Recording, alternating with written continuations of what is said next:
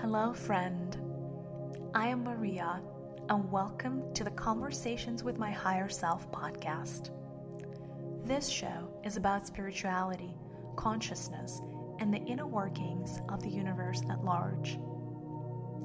My partner Sergey uses hypnosis to bring me into a deep theta state where I get a chance to connect with my higher self.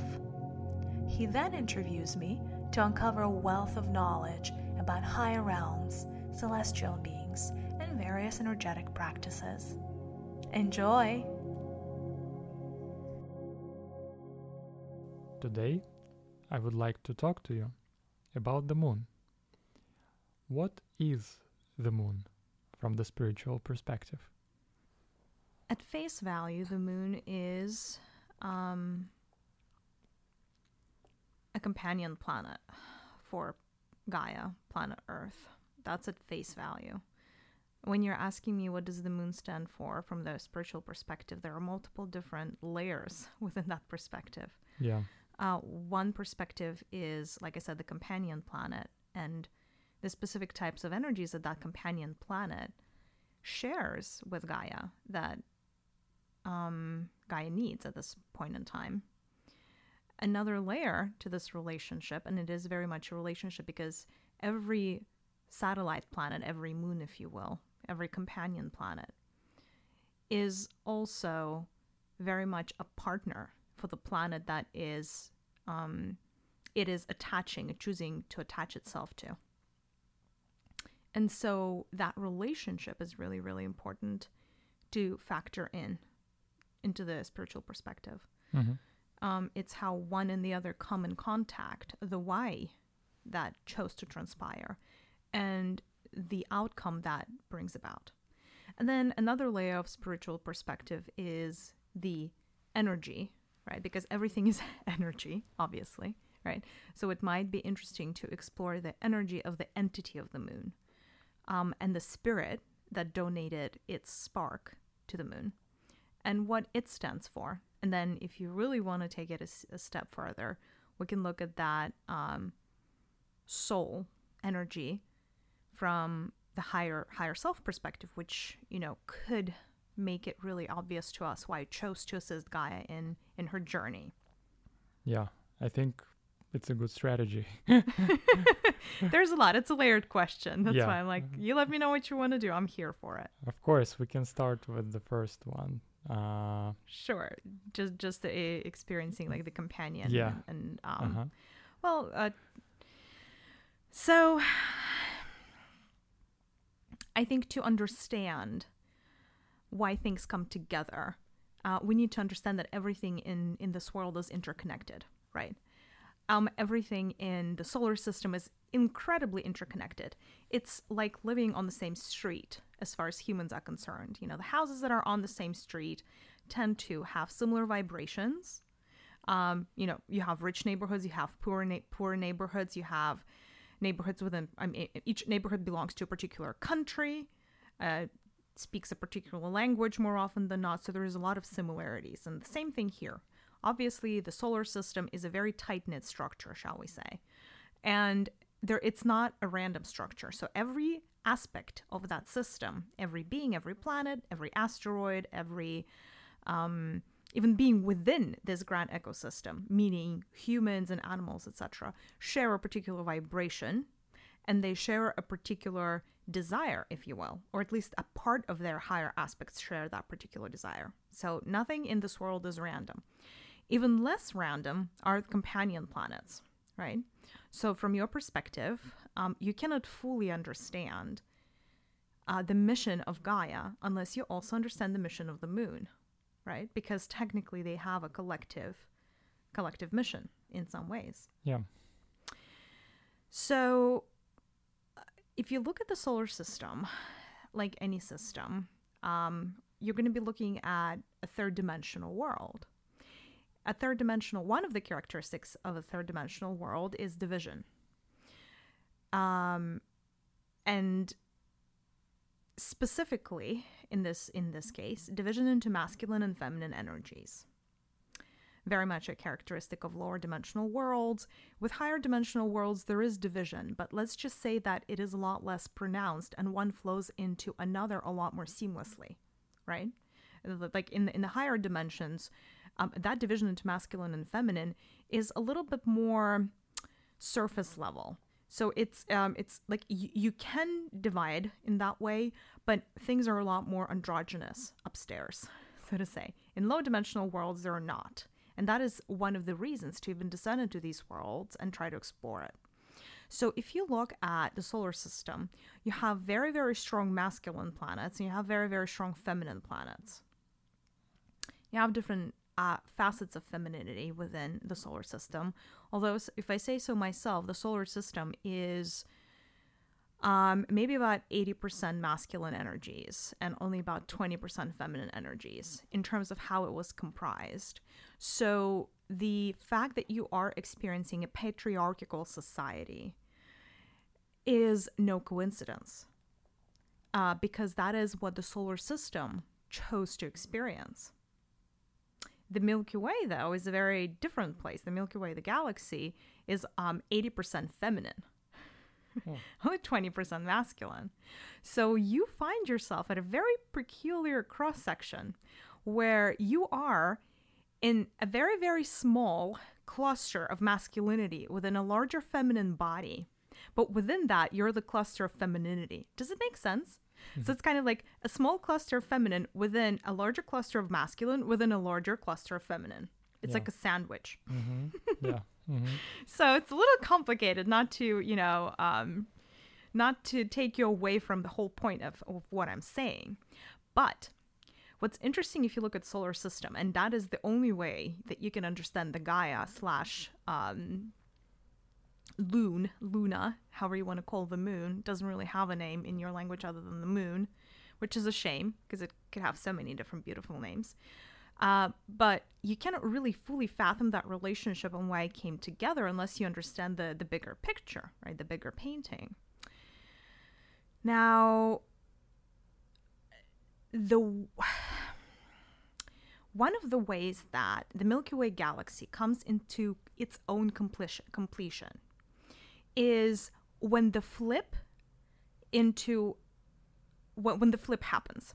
And the flip is masculine energies would need to flip into more feminine centric energies. So that would be the full completion of the Milky Way galaxy's uh, purpose, if you will, hmm right? Uh, now, different galaxies have different purposes, and again, not to we'll we'll, start diving into the moon uh, in a second. I just want you to understand like how, how how it works. But as the galaxies evolve, they have a particular purpose, right? So for the Milky Way galaxy, her purpose is to full to turn 100% feminine. That's its purpose. That's what it was declared when that thing was established. Now, you are in the solar system, so a very, very masculine aspect of a very feminine galaxy that whose main desire is to flip its polarity, right? hmm So the purpose from that standpoint of the solar system is to flip highly masculine energies into feminine energies over time, right? hmm But at the same time, right now, you're in a very masculine state. And when the flip happens, it tends to happen from one inception point. So it just happens so, just happens so, that within the solar system, it has been decided that the flip is going to start from the dichotomy of Gaia and the moon. Because they are, collectively, the strongest, like the entities with the strongest potential for feminine energy within the solar system. Hmm. They're that first cluster, if you will, that is going, that has enough potential in it, enough momentum, enough dexter, en- enough everything, intuition, if you will, to start the great flip for the solar system. Now, there are other beautiful feminine uh, energies. Um, for instance, Venus is a beautiful, beautiful feminine energy. Venus, however, doesn't have a moon.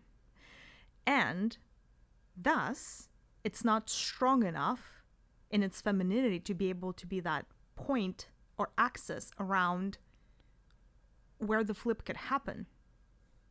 Gaia does have a companion. At one point, it had more companions. It had more than one moon at one point. Now, they were destroyed. Um, moons, and that's, let, let, let me actually start bringing it home for you. So, what you call a moon, uh, in this particular instance, right, you're referring to a very particular planet. But in general, you know, most planets in your solar system have quote unquote moons. That's why it's so confusing for this planet that you, you know, you see in the sky to not have a name, Yeah. right?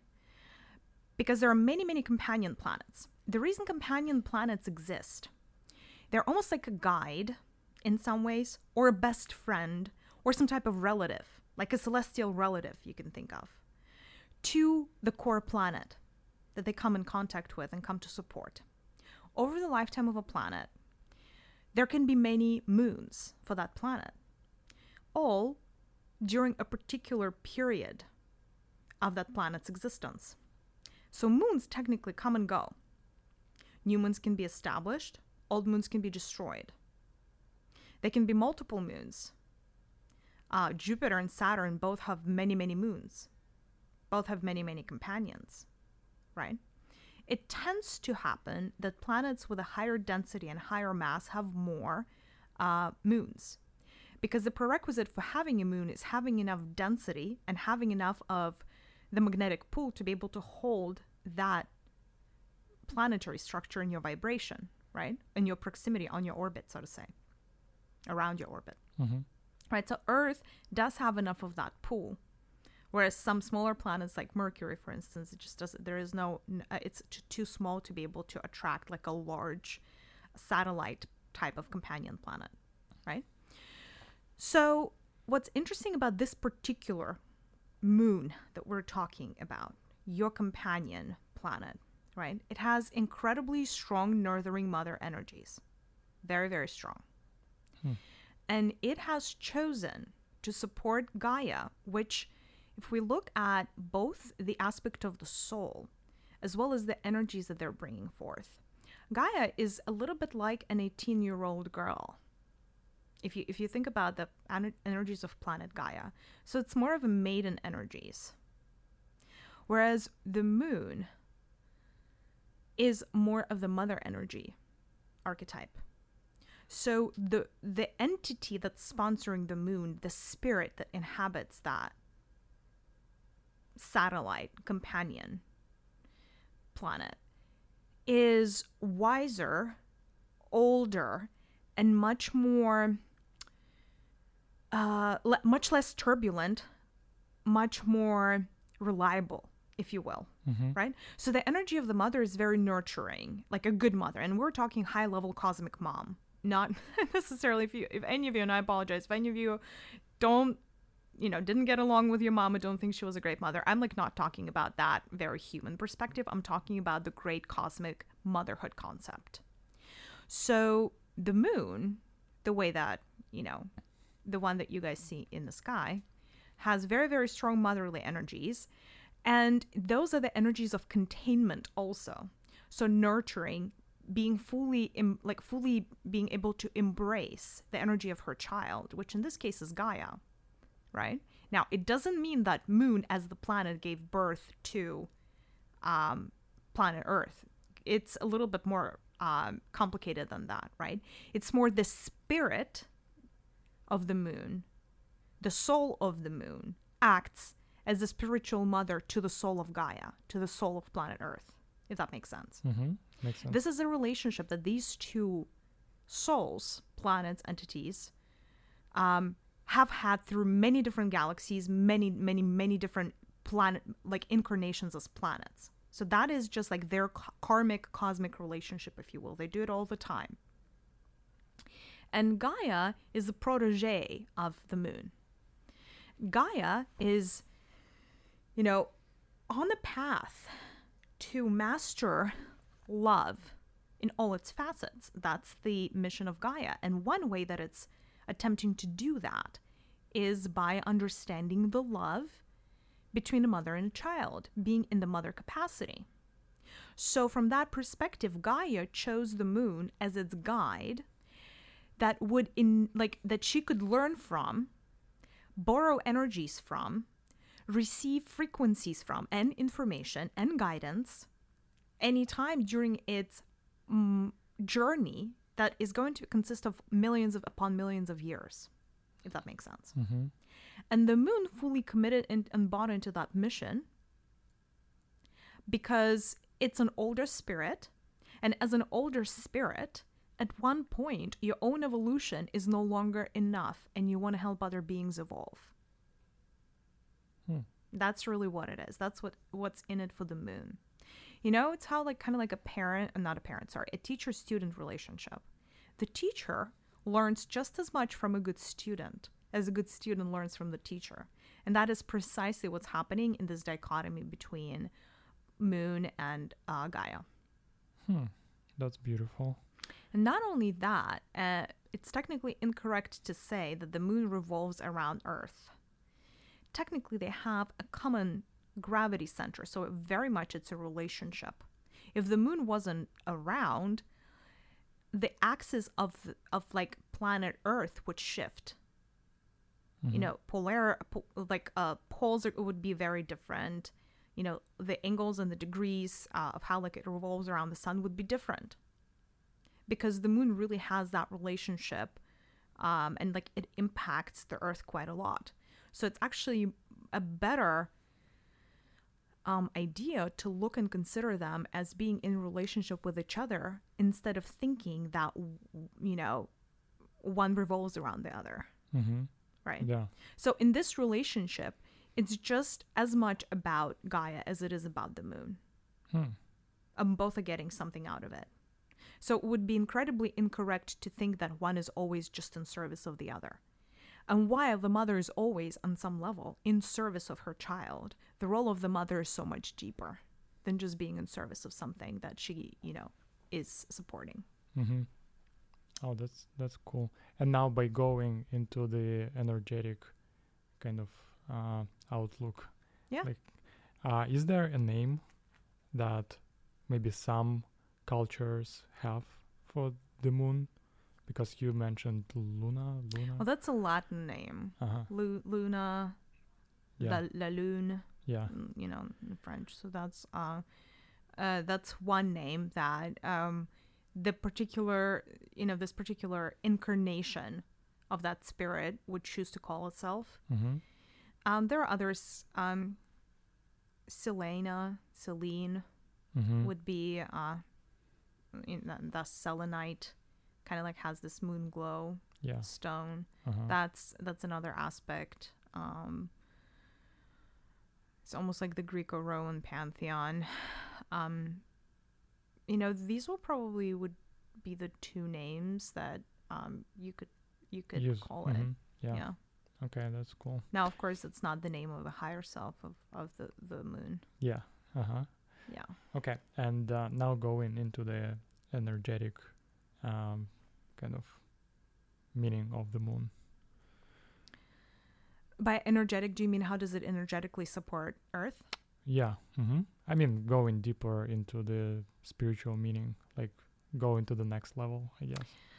So, at, again, let's start at face value. At face value, um, the moon impacts all the liquids on planet Earth, one way or another. Mm. So it governs uh, liquids. Uh, being the feminine principle, being a very, very strong feminine energy, um, it would govern that, you know, the water and um, the like the four elements of the water and the earth, Yeah. right? Uh-huh. Um, so it impacts these two, and that is its domain. Um, the more obvious is tides, you know, like or you know liquids in in the body as well.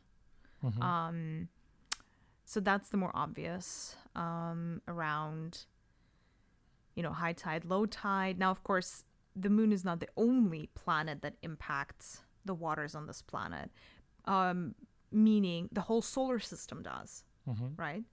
Because if you think of the solar system as it, it's like it, cosmos with like its own soup with like multiple ingredients that are floating in that soup, right? Every big ingredient is going to impact the entirety of the whole as well as each individual aspect, Mhm. right? Now, that just wanted to put it out there because, you know, if the moon were to disappear, the tides wouldn't disappear.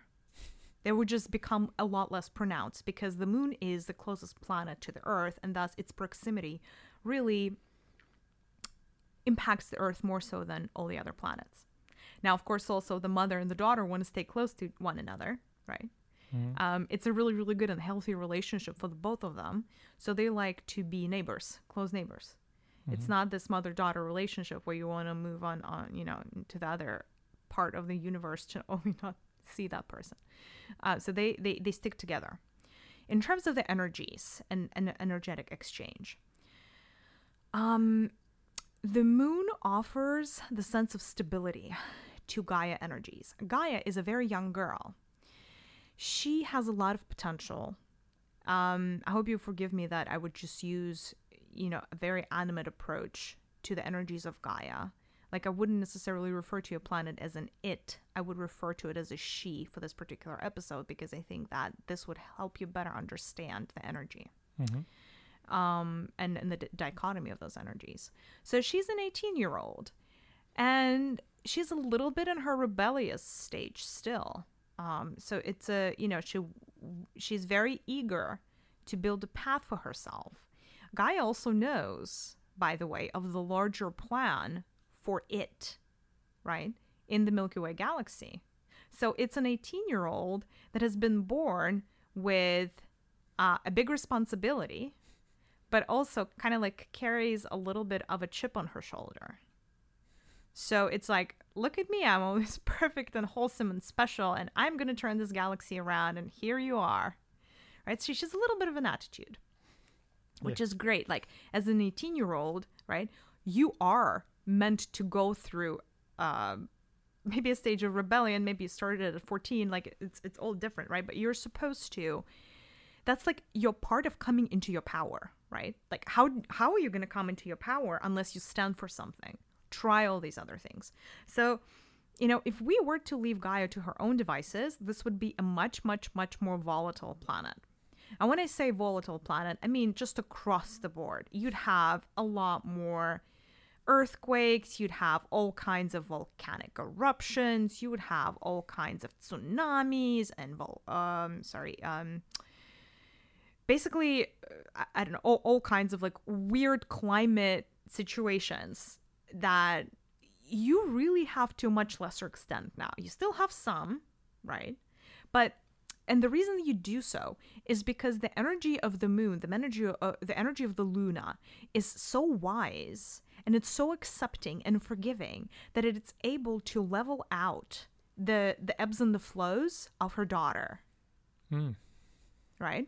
Yeah. So the moon really provides stability in this relationship.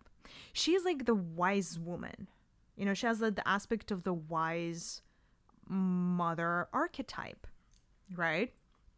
So mother going into uh crone, so like the mother going into um like the wise woman, older type of archetype and she's kind of seen it all, right? So she can hold space for Gaia to be able to go through her adolescent years.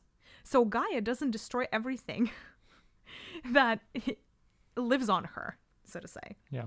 because it would break Gaia's heart. But also sometimes as a as an adolescent, you do things that are really bad for you. You just don't know that they're bad for you, right? So the moon really uh, is like a level head, and she does it with love, right? So it's a very forgiving energy. And so time and time again, and by the way, by the way, another thing to understand, right? You don't just become a mother without having gone through the maiden phase.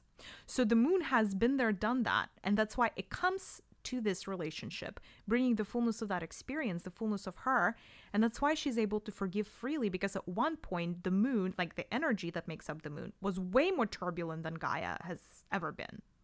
That she, her phases were dark. Or she was like the rebel in any galaxy that, you know, at one point that she would like come. Huh. Um, and so she was able to master those energies. And so, from the cosmic level, she is considered to be an incredible teacher for any being in its adolescence phase. It's kind of like being being taught and being brought up by the rebel of rebels that has seen the light and like knows your struggle, but is not trying to be too perfect. If that makes sense. Yeah. Yeah. So these are the energies. Now, of course, the moon, outside of bringing nurturing, healing energies, it brings those nurturing and healing energies to Gaia herself and every living being, right? So, from that perspective, if you kind of think of um, every Gaia creation as her child, then that makes the moon everybody's grandma, right? Yep. So whether you're human, whether you're a little, I don't know, animal, insect, plant, doesn't matter. Like the moon is your grandma. And I don't know if you uh like the grandma archetype is actually really really interesting on, on this planet. It's a lot more soft, uh a lot more welcoming and nurturing than the mother archetype on planet Earth. Yeah. So most of you actually really get along with your grandmas or just have at one point felt unconditional love from your grandma more so than you even did from your mom. And the reason being is because unfortunately the state of motherhood in this planet reflects the Gaia and the state of great grandmotherhood is reflected by the moon. Does that make sense? Yeah. uh-huh. So that's why a lot of you feel closer to your grandma, or if not, if closer is the wrong, um, the wrong way to put it. Maybe you've always felt unconditional love and acceptance from your grandma in the way that you maybe didn't from your mom, Mm-hmm. right? Yeah. That being said, right, the moon is everybody's grandmother, right? So it's there to nurture every single creation for Gaia by providing nurturing, level headed support and unconditional love for every being on this planet as part of her commitment to her daughter. Mm-hmm. So that's part of the energy. Yeah. Now, because the moon is. So we're talking about fem- feminine archetypes, right? The mother, uh, sorry, the maiden, the mother, the crone. Yeah. Like this three simple ones. On this arc, right, of feminine evolution, if you will, the moon is many steps ahead of Gaia. That being said, because you are a creation of Gaia, your perception of the moon is going to be very similar to the perception of Gaia. And what I mean by that is because the moon is much wiser than Gaia, the energies of the moon are going to be to, to stand for wisdom, are going to stand for intuition. And intuition is really nothing else other than experience. How do you think you're intuitive? Well, 'cause it's because you lived all of these lives, you've made all of these choices, you've really seen the movie so many times. And so intu- intuition is a memory, honestly, is what it is. And that's why older souls have better intuitions. Younger souls don't, because you don't yet have a pool of memories to tap into. Hmm. Did it just open like a really, really big secret? Yeah. I haven't. it's so funny because I'm like I'm watching you because obviously everything exists in the now. So anybody, everybody who's ever going to listen to this podcast, I've already just seen your reaction. Somehow this was a big insight. Uh, I'm glad this was an insight. I'm glad it was helpful. It's just um, it's interesting that out of all the things that I said, this caused such a stir. Um, it's truly fascinating. So uh, that being said, right? The moon is a lot more intuitive because it's older and wiser compared to Gaia. So that's why in this relationship, it would always be a resource for all things intuition. And thus, all things magic, because magic in the arc of femininity is synonymous with the crone energies, the old sage woman. And the moon happens to be way closer on that arc to being the sage compared to the maiden Gaia, who is very far from it. Like, really. There's to be so many more years before we even start approaching that with Gaia. And hey, it's a beautiful place to be. A maiden is n- not worse than any other archetype. It's it just it's a particular place to be, right? Um, divine child is still a child. It's beautiful and it's it's a gorgeous energy, and everybody has to pass through it. That being said, right? That's why you um, equate moon with magic potentially and rituals and all these other things that or witchcraft even all of these things that are historically associated with the crone aspect of the female journey.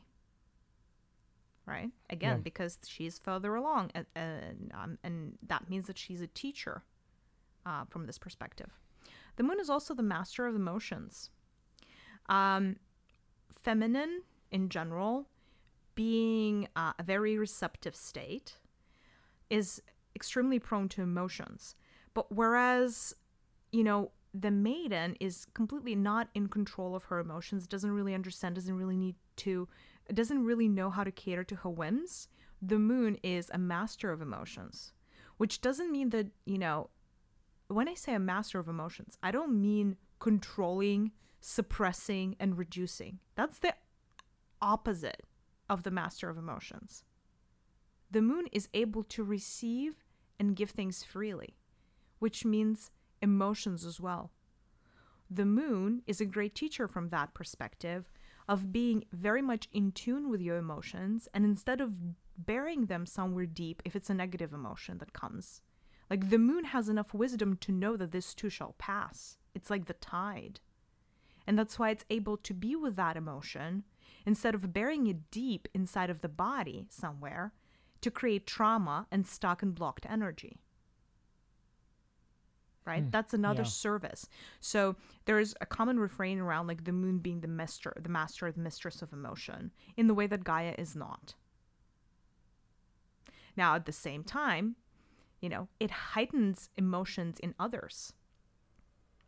If something needs to be exposed, the moon is really good at exposing those emotions. That's why romance, for instance, and serenades and all of that is done under the moon. Like if somebody's in love, that is, you know, how often do you talk, uh, do you hear about serenades under the sun? I mean, not a lot because it's not like what like the sun doesn't inspire you to fall in love. Like it inspires you for to achieve, to you know, to act, to do something, build something, create something maybe. Love is a domain of the divine feminine, right? So serenades under the sun, romance. It's all more like connected with the moon energies. Or um well they also say that a lot of crime actually happens around the full moon, right? Full moon is when the moon is at its strongest for many many reasons, right? It's like its most potent state of the moon, which means that it's its most potent state to be able to impact Earth is full moon, right? When that happens, if you are going through something emotional, you might feel those emotions being heightened because the moon is also being the mirror. Hmm. Yeah. And that is why a lot of passion type of crimes are created or committed, should I say, during the full moon. Or, you know, that's why, like, uh, you know, full moons are associated with lunacy or lunatics and going crazy. Is like, and going crazy is actually just is just the simple act of not being able to handle your emotions. Is an emotional overload is insanity, is what it is. People who are able to master their emotions would never, never be crazy. Do you know how the opposite of crazy is then is Zen? Hmm. Yeah. Yeah, because Zen mastered the emotional state, not suppressing it, mastered it. Whereas the crazy hasn't. And Huh. it overfilled your cup. It's like the cup that has so much that it's overflowing. That's it. It needs to go somewhere. Right? Yeah. So that's the crazy. Wow. Um, I would say this is like a decent stab at like the like the overall overview of like the different um energetic aspects of of the moon and that relationship. Unless Yeah. you wanted to ask for for something specific. Um, so I just wanted to maybe understand how it affects um, uh, people on this planet. I mean, you already explained some things, right? But does it mean that it helps you understand emotions? Like, what's the relationship between people and the moon? Yeah. Okay. So I can tell you a couple of things. The relationship that humans currently have with the moon and the relationship that humans could have with the moon and maybe should arguably have with the moon are two different relationships. So Hmm. they're not even in the same universe, unfortunately. Yeah, then maybe we can briefly cover both. Yeah. Yes. So basically, because the moon governs all emotion and governs all the water, so on the physical level, gov- governs all the liquid in your body, liquids in your body, from water to blood to lymph, uh, to well, I mean, I guess these are the main ones.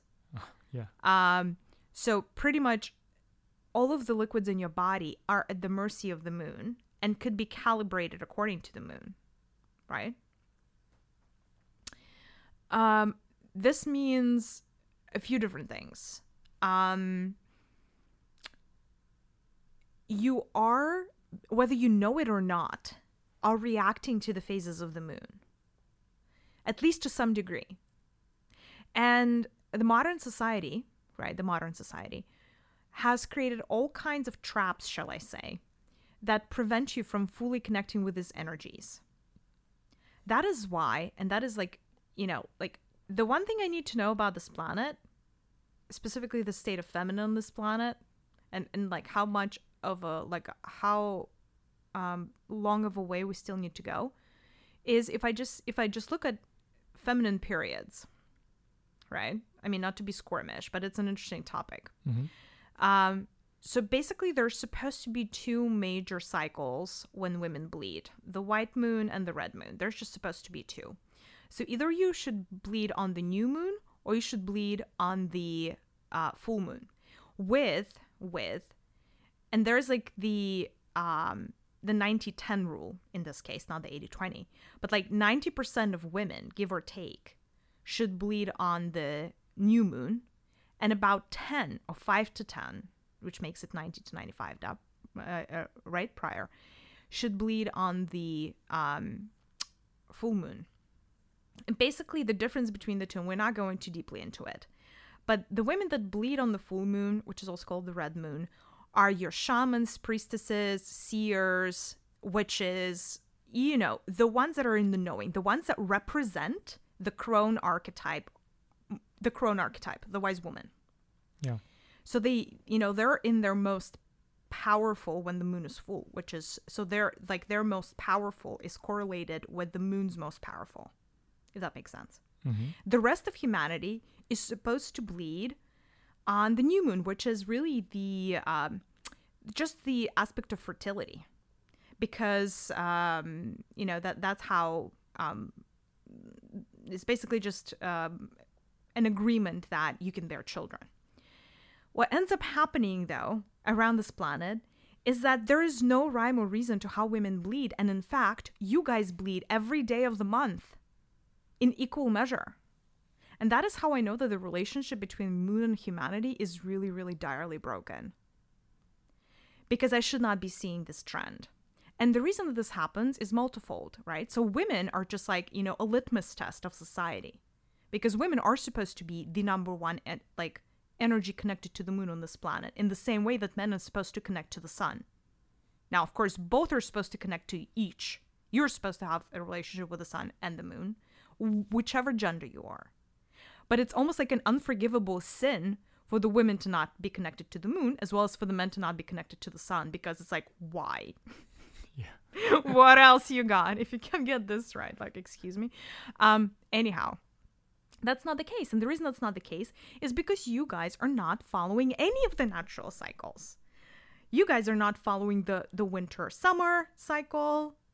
You guys are not following the day night cycle. Hello, electricity. Hello, ca- caffeine, energy drinks, alcohol. All of that is messing up your biorhythm. Hello, prescription drugs, messing you up in more ways than one, right?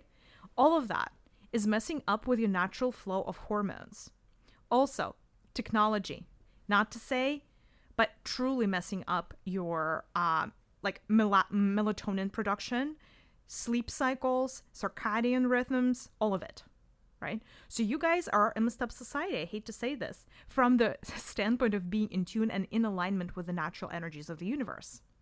Being able to be in alignment with the natural energies of the universe feels like being in the flow which is almost like the absolute most common phrase in spirituality just be with the flow be in the flow like what's wrong with you well you're not as a society and really the only definition of being in the flow is understanding the, the rhythm of the universe around you and singing in unison with that rhythm in your body. And that is the greatest mystery it turns out for the modern day human. So when we're talking about how like what does the relationship with the moon look like? What should it look like? The relationship with the moon, especially for women but also for men, because this is the closest celestial body to planet Earth, is the relationship that can become the anchor relationship that would bring you closer to the flow, the state of flow. What is the state of flow? The state of flow from at face value again like going from your perspective would feel like things working out in your favor you being at the right place in the right time you getting what you want always fast and without much effort you never having to do an uphill battle things coming your way instead of you having to chase pursue uh, and you know do all the whole blood sweat and tears situation right that is what being in the flow feels like also, you know what happens with every single human being is on the flow on this planet? The energy, that feminine energy that we're supposed to flip into, is going to take full hold. Huh. And that's going to be that flip state from which it's like, it feels like a domino effect. But only imagine, you know, and I, I you know, like when, when you guys talk about the domino effect, you imagine one single line of dominoes but nothing is linear in cosmos. Rather, energy emanates in all different frequencies in all different directions. The domino effect that I'm talking about would be imagine like the the dominoes are starting to fall, but like this little cluster, this point in time is like the sun, and the um and the rays from the sun come in every which way direction, right? Like the sun doesn't just shine linearly; it shines everywhere, all around it. So that domino effect trigger of taking something from a masculine energy into the feminine energy is uh, is going to um, start as a domino effect in all of these directions, Hmm. all at once. Mm-hmm. Super beautiful. Kind of feels like a little bit of um, I don't know, like an atomic bomb, only from the positive connotation. If Yeah. there is like a positive connotation in your world uh, to an atomic bomb explosion, which I don't, I'm failing to find, but let's pretend it existed. Um, yeah, so basically, the challenge is to try to get in the flow. And one of the ways that you do that, right? Because I'm sure that, as I've been describing the state of the flow, what I noticed is like a lot of you took like an out breath because that is what the flow feels like. It's like surrender, but not surrender to the dire circumstances, but surrender to the goodness of all that is and the best possible outcome for you and the everybody else. That's why it feels so good in your body when you think about flow, state of flow. Is the unobstructed receiving and unobstructed unobstructed sharing, the giving and the taking in complete unison where you get things just because you're meant to get things, not because you fought hard or took them from someone, right? It's the opposite of zero sum game. That's the flow. So the moon can be the great teacher for you to be able to achieve and attain that flow. And the way you get there is by connecting to its cycles. And even if you just connect to two aspects of the moon, right? Every two weeks is a check in point new moon and full moon. Even if you just do that, you're going to be infinitely more anchored into the fabric of this reality, this solar system, and this galaxy that you've ever experienced in your life.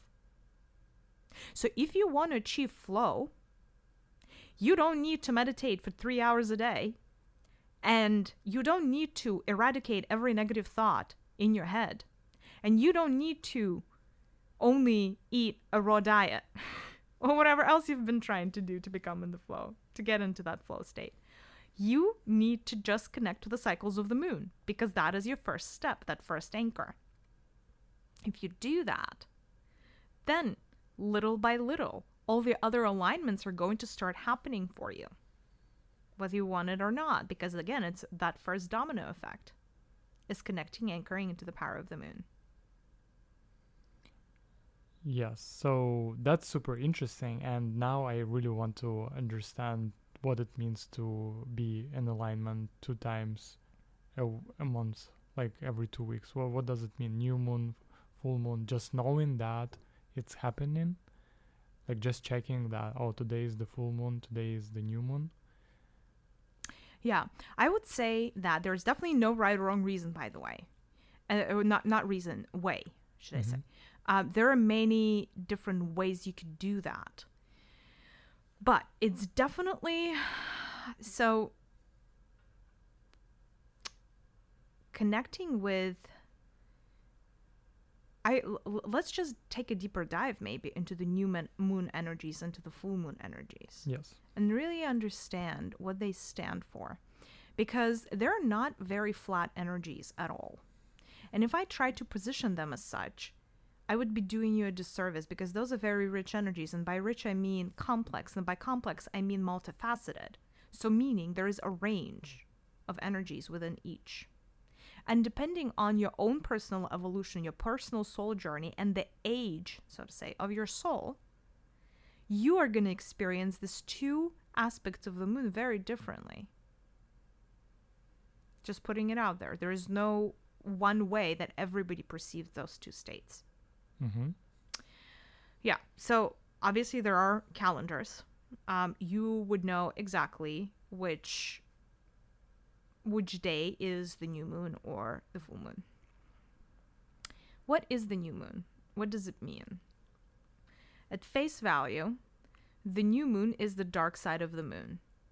As in, you don't see anything in the sky because, as we know, the moon only reflects light right? The moon is not the sun, right? That's why the moon is called the great mirror. It's because it's a reflector, right? The dark side of the moon, because of that, which is the new moon, is perfect for a few different things. So, when I said earlier, connecting and anchoring yourself into those energies would mean potentially a 10 minute check in, like a meditation at night, right? Ideally, I mean, uh, ideally where the sky is visible to you. If you can do it outside, even better. If you can't, you can't. That's fine. But basically, new moon is a couple of different energies. New moon is, and the dark side of the moon, is the moon least affected by the sun from the perspective of the earth. The way that transpires is the moon is positioned between the sun and earth, which means that you, from your perspective, cannot see light being reflected of the moon. That's why you only see its dark side. That's why its darker emanations are going to impact the planet the most in that time. So, for some of you, this is what you were, and, and that's the one part you cannot just connect to the moon by looking at the moon and like saying, okay, my, my work is done here. What you're going to have to do is connect within and understand what the cycle brings for you. Because one aspect, and listening to yourself, like listening truly to what's going on internally. For some of you, during the new moon phase, what you are going to want to do is withdraw, kind of like ha- experience the hermit period for like a day or two. Like be in your shell as much as possible is what this moon is calling you to do. Introspection, understanding yourself. If you're going through some trauma, allowing yourself to be in those vibrations to work through it. So it's powerful healing energies. The healing can be in its most potent state during the moon state, during the new moon state. What's good for the new moon? Baths essential oil baths. So, lavender, cedarwood, lemon essential oils, all are really, really good for the detox kind of like winding down, low pressure point. So, for a lot of you, don't push yourself so hard when you're trying to connect with new moon energies. This is not a time to push yourself because the new moon is like winter. In in terms of like if you guys are thinking about the energies of the year, right? So it is the opposite of being in massive action, right? So that's part of the new moon energies. It's the same for men and women, right? Yes? Mm-hmm. I love the question, but yes. Yeah. Yeah, it's a big enough celestial uh, entity that it would impact everybody the same way. What you think men don't need their hermit time, or don't need baths? No, I mean, What spooked you? Yeah. Just curious. no, just double checking. Yeah, there are in the same way that women get to work with the energy of the sun, men get to work with the energy of the moon. Mm-hmm. Yeah. In all of your astrological charts, there is both, right? yeah. So if men were unaffected by the energy of the moon, that wouldn't be the second planet that was placed in astrological charts. that would just not have happened. Right? Yeah. Also, if you're a guy, you still have a mother, and you probably, a lot of you have a significant other that's a woman. So uh, you do get impacted by the moon energies because half of you is your mom energy, at least by default initially, right? And um, so there you have it. She gets affected by the moon. Whatever energy got um, copy pasted into your body from her contains that energy. And then your wife or your female companion, she gets affected by the moon more often than not and more than she cares to admit to herself. So you're going to get impacted by the moon not only internally through how, like your personal relationship, but your mother's relationship to the moon and your partner's relationship to the moon. Hmm. So make no mistake, if you're a guy listening to this, the moon power is real in your life. Hmm. Yeah. Yeah. Cuz 100% of you have a mother. yeah. I would I would make that uneducated guess. Okay. So new moon energies. Um, it's also a potentially good time to plant the seeds and intentions. That's what they'll tell you. And the reason is because the new moon is the reckoning, is the grand reckoning, is the the looking back and and looking at what you have accomplished and being, you know, and, making decisions based on that, right? So the new moon could be a really, really lucrative time for journaling and analyzing things that have happened. Now, the good news about this is that you can start from scratch every new moon. So, you know, and you know, the average moon cycle is what, like 28 days, give or take, a little longer than that, 29. So you get a start over every month pretty much on your whole life, right?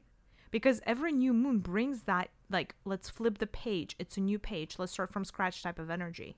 So if you feel like you have been holding on to something, you know, the new moon is a perfect time to release, let go, shed layers, give things up, break up with people, Hmm. leave your jobs, um, quit things that you've always hated, even quit old habits, actually, and establish new ones. So, really cut the cords, cut the ties with anything that's no longer serving you. And I challenge you to do that exercise every month. You would thank me later if you actually do do that exercise like doing a tally of the, all the things that don't serve you every month because a lot of you only do that if you're lucky once a year prior to making new year's resolutions which is also the absolute wrong time of the year to do that because you need to be making new year's resolution on march 21st the first day of spring not the dead of winter for them to be effective but that's a whole other conversation Mm-hmm. that being said, the reckoning should happen every month because the cosmic reckoning happens for Gaia every month with her mom. Yeah. Gaia kind of sits down with the moon, her mother, every month during the phase of the new moon, and they do the reckoning of everything that has happened and everything that her daughter is feeling and all the good stuff and the bad stuff, and they rewrite the future. And so should you. You should take that moment in time to start being in the flow, right? Which is again like If you only were to connect into the larger cosmic energies, your life would be so much easier. You wouldn't have to struggle so hard. Look at how hard you guys are struggling. You know, all of you, each of you listening to this podcast right now is struggling with something, which is a shame. You're not meant to. That's not the purpose. And that's not how divine feminine works. You're not meant to struggle. You're meant to be in the state of bliss. That's the intention that Gaia has for you. And that is where she's taking you with all she has. So that's the new moon energies, right? So planting the seeds, doing the reckoning, the tally, the good, the bad, the ugly, giving things up. So can you give just a quick example of what you can write so we can better understand? Well, f- first you need or to like should you write. burn it, like anything, or no, no, no. First you would write um, kind of like a recap almost of the last month. what happened, Yes. And you the want good and the bad. Yeah, you'll be like, well, I'm really happy with this aspect of my life. I'm really grateful for this aspect of my life. I struggled with X, Y, or Z. Mm-hmm. Uh, or I felt like I was blocked here or stuck there, or like I experienced a lot of pain in regards to this, that, or the other thing, right? And then you could even make a list of things that you think are serving you and no longer serving you, right? What's no Yeah. longer serving you? How do you know that something is not serving you? You would tend to know it because it either stopped, it used to give you a positive emotion and no longer does so, or actually is giving you an actively negative emotion. That that is like these are the two signs, right? Mhm. So you need to uh, look at people in your life because people is the fir- number one thing you should look at. Everybody that surrounds you, right? Are there relationships that used to bring you so much joy but no longer are? Write them down. What are the things that these relationships are bringing you? They bring you sorrow? Do you feel like you know, your vibrations are going down? Do you feel like you, the energy is being sucked out of you? Right? It's like the first ones to like any shifts in relationships that you want to point out, right? Um, the same way, like, is anybody causing you negative emotion as far as people are concerned? Mm-hmm. right? So Yeah. the people. Um, I would explore. So explore your health. Health, you know, uh, is a, is an area that you definitely want you want to do a tally of. Health, vitality, energy, wellness, however you want to look at it, right? Did you feel fully vital in your body? Is something hurting you? You know, things like that. You probably want to explore, you know, some of the more ob- obvious aspects of your life such as you know your job your career the money right? The security like all of that kind of like is, is one pile. Um you want to explore and you know one way to do that now that i'm looking at a framework and i don't know this might be too complicated of a framework but you could also explore you know it by chakras right? So like um you know what's serving me what's not serving me on the level of its chakra so if you want to look at the red level, like you want to look at security, right? Um, then the orange, you want to look at your creativity and sexuality. The yellow, you want to look at your personal power and identity. The green is love and relationships. Blue is communications uh, and self expression. You know, violet, uh, third eye is intuition, connection with the, the uh, kind of like guidance um, etc. And then, you know, the crown is connectedness to the higher being, the, the Hmm. great cosmic father mother energies. Yeah. Uh, now, this might be too complicated for some, depending. Um, so, you definitely want to explore basically all areas of your life and look at the things that serve you and don't serve you, right? So, first do like a journal entry, and then um, figure out what are the things that no longer serve you that you're ready to shed and that you're ready to give up. And it could be honestly like I recommend to give up at least one thing every new moon, one thing that no longer serves you. Like literally making it into a habit. And it could be as simple as um it could be like decluttering your closet or your um people declutter their their closets but you know what they don't declutter is their like um old plates and cutlery and cups for some reason i'm seeing like at planetary level, you guys are really bad at decluttering that. Just get yourself a new set of plates, for God's sake, if they no, no longer serve you. Seriously, give yourself that permission. Just because this one is not broken doesn't mean it's making you happy. And that is a big distinction to make. Cut out the things that no longer make you happy, that used to. Because those are old energies. You've moved on, people. You're ready for some new frequencies. So claim them. New moon is the time to claim them, right? Hmm. It could also be, you know, if you're going to give one thing up, take on something new. Take on something fun. It doesn't mean, by the way, because New Year's resolutions, like the one reason you guys hate them so much is because you're trying to torture yourself into commitments that are really, really hard to keep that you don't want to keep. Not really, because it's all about like losing weight and, you know, I don't know, uh, really becoming serious about building your company or something. Like all the things that you, guys perceive as a chore or like becoming healthy or working out every day oh my god. That all of those like i just don't like the energy of new year's resolutions. There i said it. Um that's why new moon like you can change that. Like adopt a pleasurable habit. Something that's good for you but feels good i don't know like drinking a smoothie with strawberries something that serves you some some somewhere where you're like your soul goes to relax and escape the pressure. I don't know, a spa day, something that serves you for the greater good. Because yeah. what's good for you is is is good for for all. Just it's so interconnected. So these are the energies of the new moon. Do you feel like you still have questions around it? No, no, no? it's clear. Okay. Now. Yeah. Okay. Mm-hmm. Um, and then full moon. So full moon is interesting because on the one hand, full moon, right, is like this bright full moon in the sky. You guys all know it. Perfect time to do moon bathing. Moon bathing is basically just basking in the energies of the moon. What I'm gonna say something that is just really funny. Wearing as little clothes as possible. That's moon bathing, because you're not gonna bathe in your tub wearing a fur coat. Um, now, easier said than done for colder climates. So even if you're just moon gazing and connecting with your eyes, that's fine. You can wear clothes if you want to. It's just more impactful when the moon can also touch your skin. Um, full moon is when the moon is most activated because um, basically it's fully emanated by the sun. That's why you're seeing it as a reflector in its full force. Rituals for full moon outside of moon bathing and moon gazing are gratitude.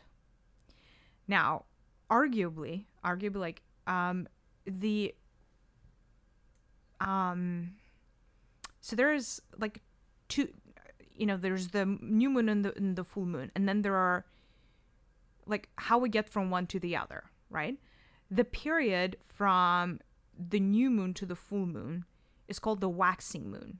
It's for all things to grow, right? It's kind of like the moon is growing up from non existence to its full power, right?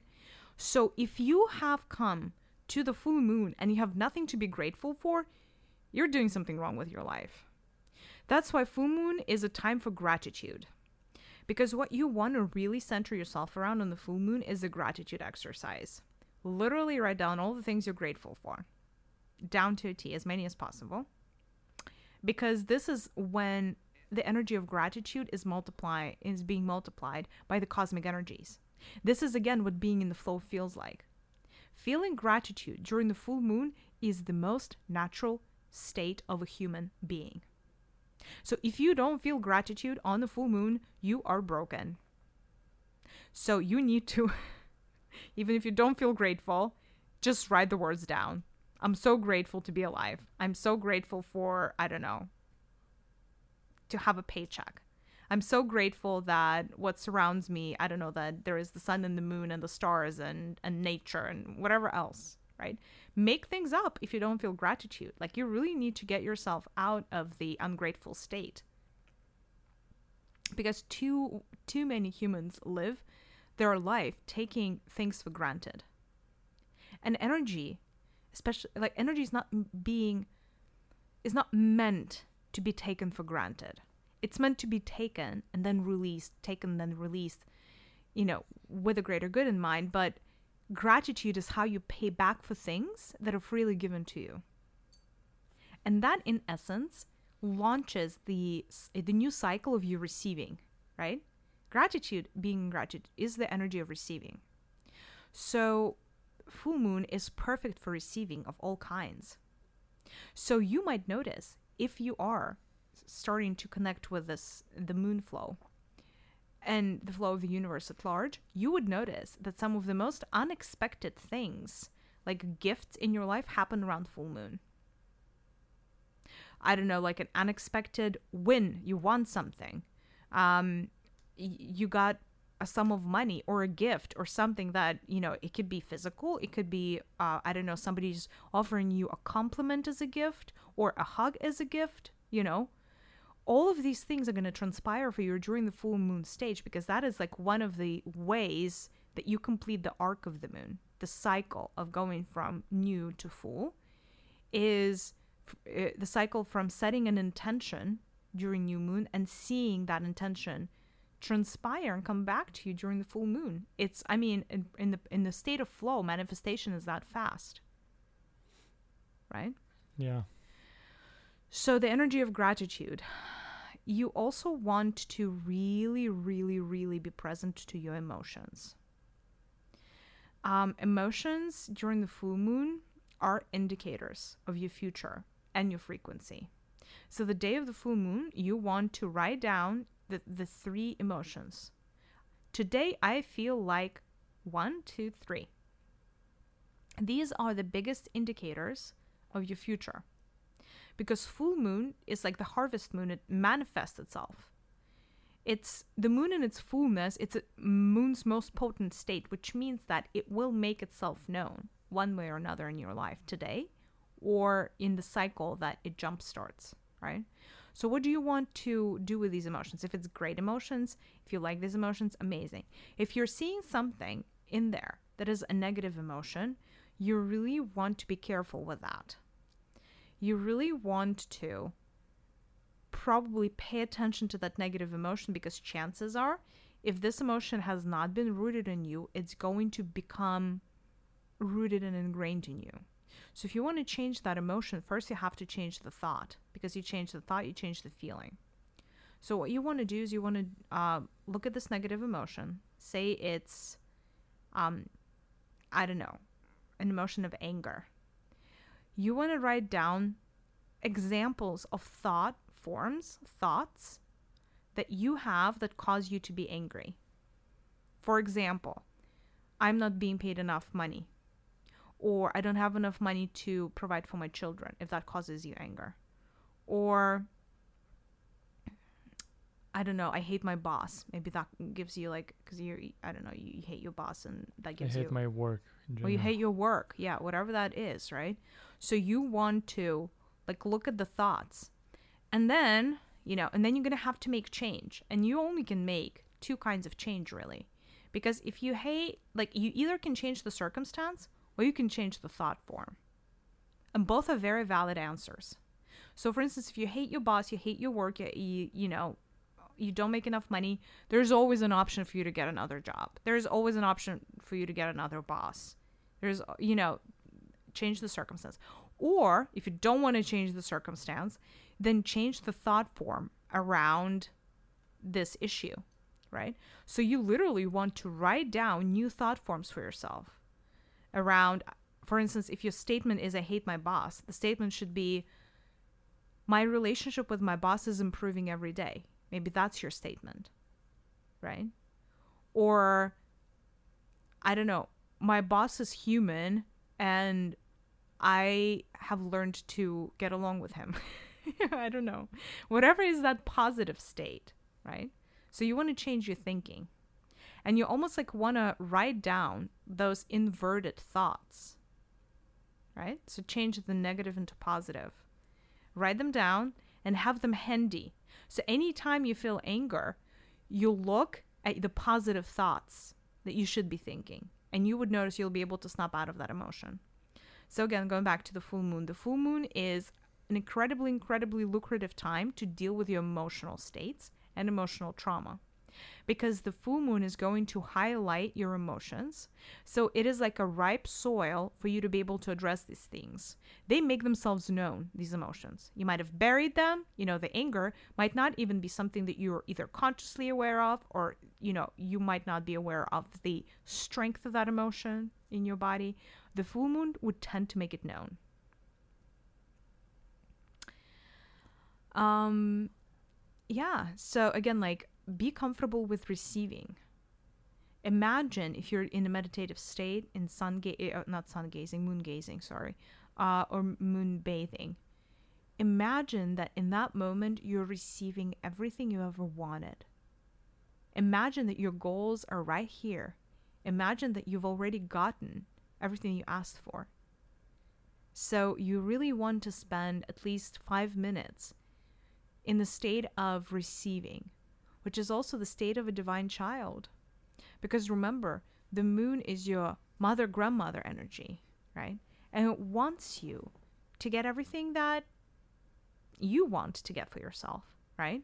So allow yourself to be in that divine child modality and just receive and be grateful for the act of receiving. I think that's, you know, a really, really good way to anchor in those energies.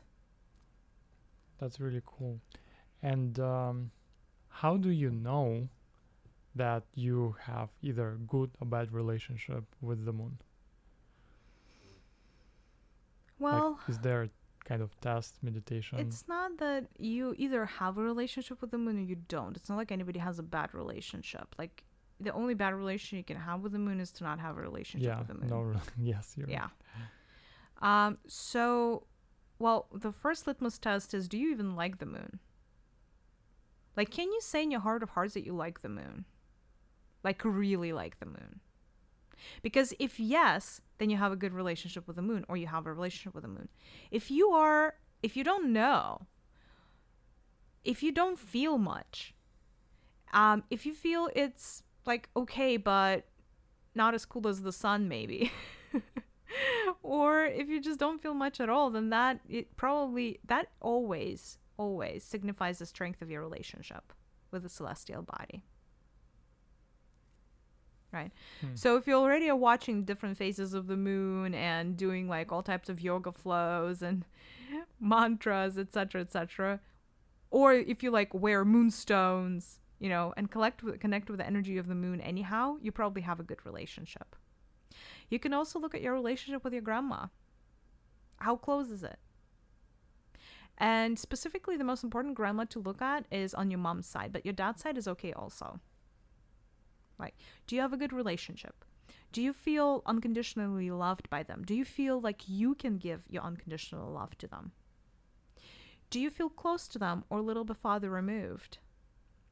Do you feel supported by them no matter what? Hmm. Do you feel like you are the grandchild that they've always wanted? Or do you feel like they had some need to change you? Or do you feel like they were always picking on you or maybe they were too stern? Because those are great indicators of your relationship with the moon. That's so interesting because uh, it's for some reason it feels like there has been some like discreditation of the moon. You know, like how it was I don't know, shown in a negative light, kind of. Well, yes, of course. You know why? No. Well, because the darker forces on this planet and in in this galaxy would prefer for the Milky Way to fail its mission. So they would prefer for the flip into divine feminine to not happen. And for that, if you basically divide Gaia and moon energies and put a split in between them, mm-hmm. then Gaia cannot complete her mission because she is yet in her adolescent state and she needs a mentor right now. So if you mess up, kind of like in the same way like like witches at one point point got bad reputation, right? Yeah or like healers that knew the herbs were like labeled witches. You know, if you label that which can turn the tides and make that into something bad, then you, in essence, break that connection between every being on the planet and the moon. Yeah. So you break their connection or some uh, facet of their connection with the divine feminine. Because I think that even like a lot of people think that this moon rituals are not light kind of rituals because it's Well, all of night. witchcraft is supposed to be is, is arguably bad, and a lot of people were burned at the stake for for witchcraft. Yeah. Now, I'm not going to be the one to tell you that there is no black magic, but I'll tell you that there is there are blood moon rituals, and that's black magic. But true lunar rituals are incredibly light. It's white magic at its purest. Now, of course, the energy of the moon being the energy, like a, an energy form, can be tapped into for multiple purposes, if that makes sense, Mm-hmm. right? Yeah. In the same way, like the energy of, of the crystal. Like you can have, imagine having the most powerful crystal in the entire galaxy in your arms. If you have a dark soul, you're going to use it for bad. If you have a light soul, you're going to use it for good, quote unquote. Right? Mhm. So it's a tool and an instrument. And depending on which hands wield the instrument, the purpose and intent of that changes. Right? Mhm. the energy of the moon is is wieldable because it's fully donated to this planet it's fully given by the spirit of the moon to this planet for learning purposes. In in and can you mess it up? Absolutely. And and do people mess it up all the time? Absolutely. But this is also a planet that's you know dwelling in a lot of darkness right now. Mhm. right? Yeah. So I'm just trying to figure out how we can shed some light on this uh, topic, right? How the moon is actually is very light and can be used for positive things, right? what it stands for and the spirit that embodies it is incredibly ancient and it's a healing energy for this planet. There has been many and I almost don't want to go there. There have been many attempts to destroy the moon and even replace its body completely. Mm-hmm. It has been replaced two times, meaning that the moon originally, like the actual planet that was originally formed, was replaced twice Mm-hmm. by organisms Yeah. that will remain to be nameless in this particular episode. However, the intent of this ancient spirit of the moon is so strong that it can embody even that which now represents that planet. Hmm. That object that you guys call the moon is still inhabited by this ancient spirit. So no matter how much, because she's like the software, and the planet itself is like the hardware. And they've tried to mess with the hardware to trying to break that connection with the mm-hmm. divine feminine. Yeah. But this spirit is so strong that the software just kept getting uploaded in the in the hardware anew. Yeah. Because that that spirit is that strong and its commitment to Gaia is that strong. So outside of completely blowing the entity of the moon up, they can't break that connection. Hmm. Okay. So, and in essence, it's ancient, wise, helping, light energy, right? Yes. Now, there are all kinds of extraterrestrials that have moon bases. Mm-hmm. Let's not confuse that with the energy of the moon. The moon. Yeah. Mm-hmm. because there are all kinds of parasitic entities that live on humans too, right. energy and otherwise. It doesn't make the human anything else other than itself, unless the parasite takes over, right? Yeah. So you still retain, no matter how many parasites live on you. And pardon for like a very morbid analogy, but you still retain who you are until you don't. Yeah. right? So your soul is still there, like it's your energy. Same with the moon. In other ways, do they know that this is like why are they targeting the moon? Because it's a thing that they know can really turn the tides around on the solar system slash galactic level. It's a threat Yeah. from that perspective because it is a tool for light. So it will always be targeted. There you have it. hmm And it has been targeted very effectively. Yeah, that's why it has this reputation, right? Well, part of it is also false information, misinformation, Yeah. like the rest on this on this planet. There's all kinds of false information about all kinds of celestial entities, yeah. right? So mm. this is just part of the same plan. Because if we can disinform, if the humanities remains uninformed about the power of something, they are not going to use that tool to their benefit. And if they are not going to use the tool, they're weaker. If they're weaker, they're easier to control.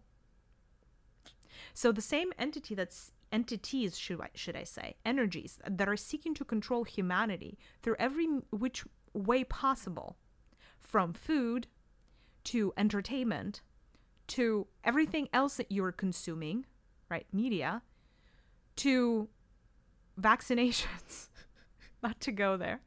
But, you know, the same entity is spreading the misinformation about what the moon is and what it stands for. Mm-hmm. Yeah. Yeah. That's why it's important, yeah, to to kind of show that it's light. Yeah. Awesome. Yeah. Thank you so much for uh, giving all this information to us today. And uh, now I'm going to end our session. Thank you so much for listening to Conversations with My Higher Self podcast. We hope you enjoyed this episode. If you have a suggestion for a topic we should explore in the future, please email us at hello at conversationswithmyhigherself.co. If you resonate with our message, please consider leaving us a review or sharing this episode with your friends. The world is going to be better off for it. With much love, Maria and Sergey.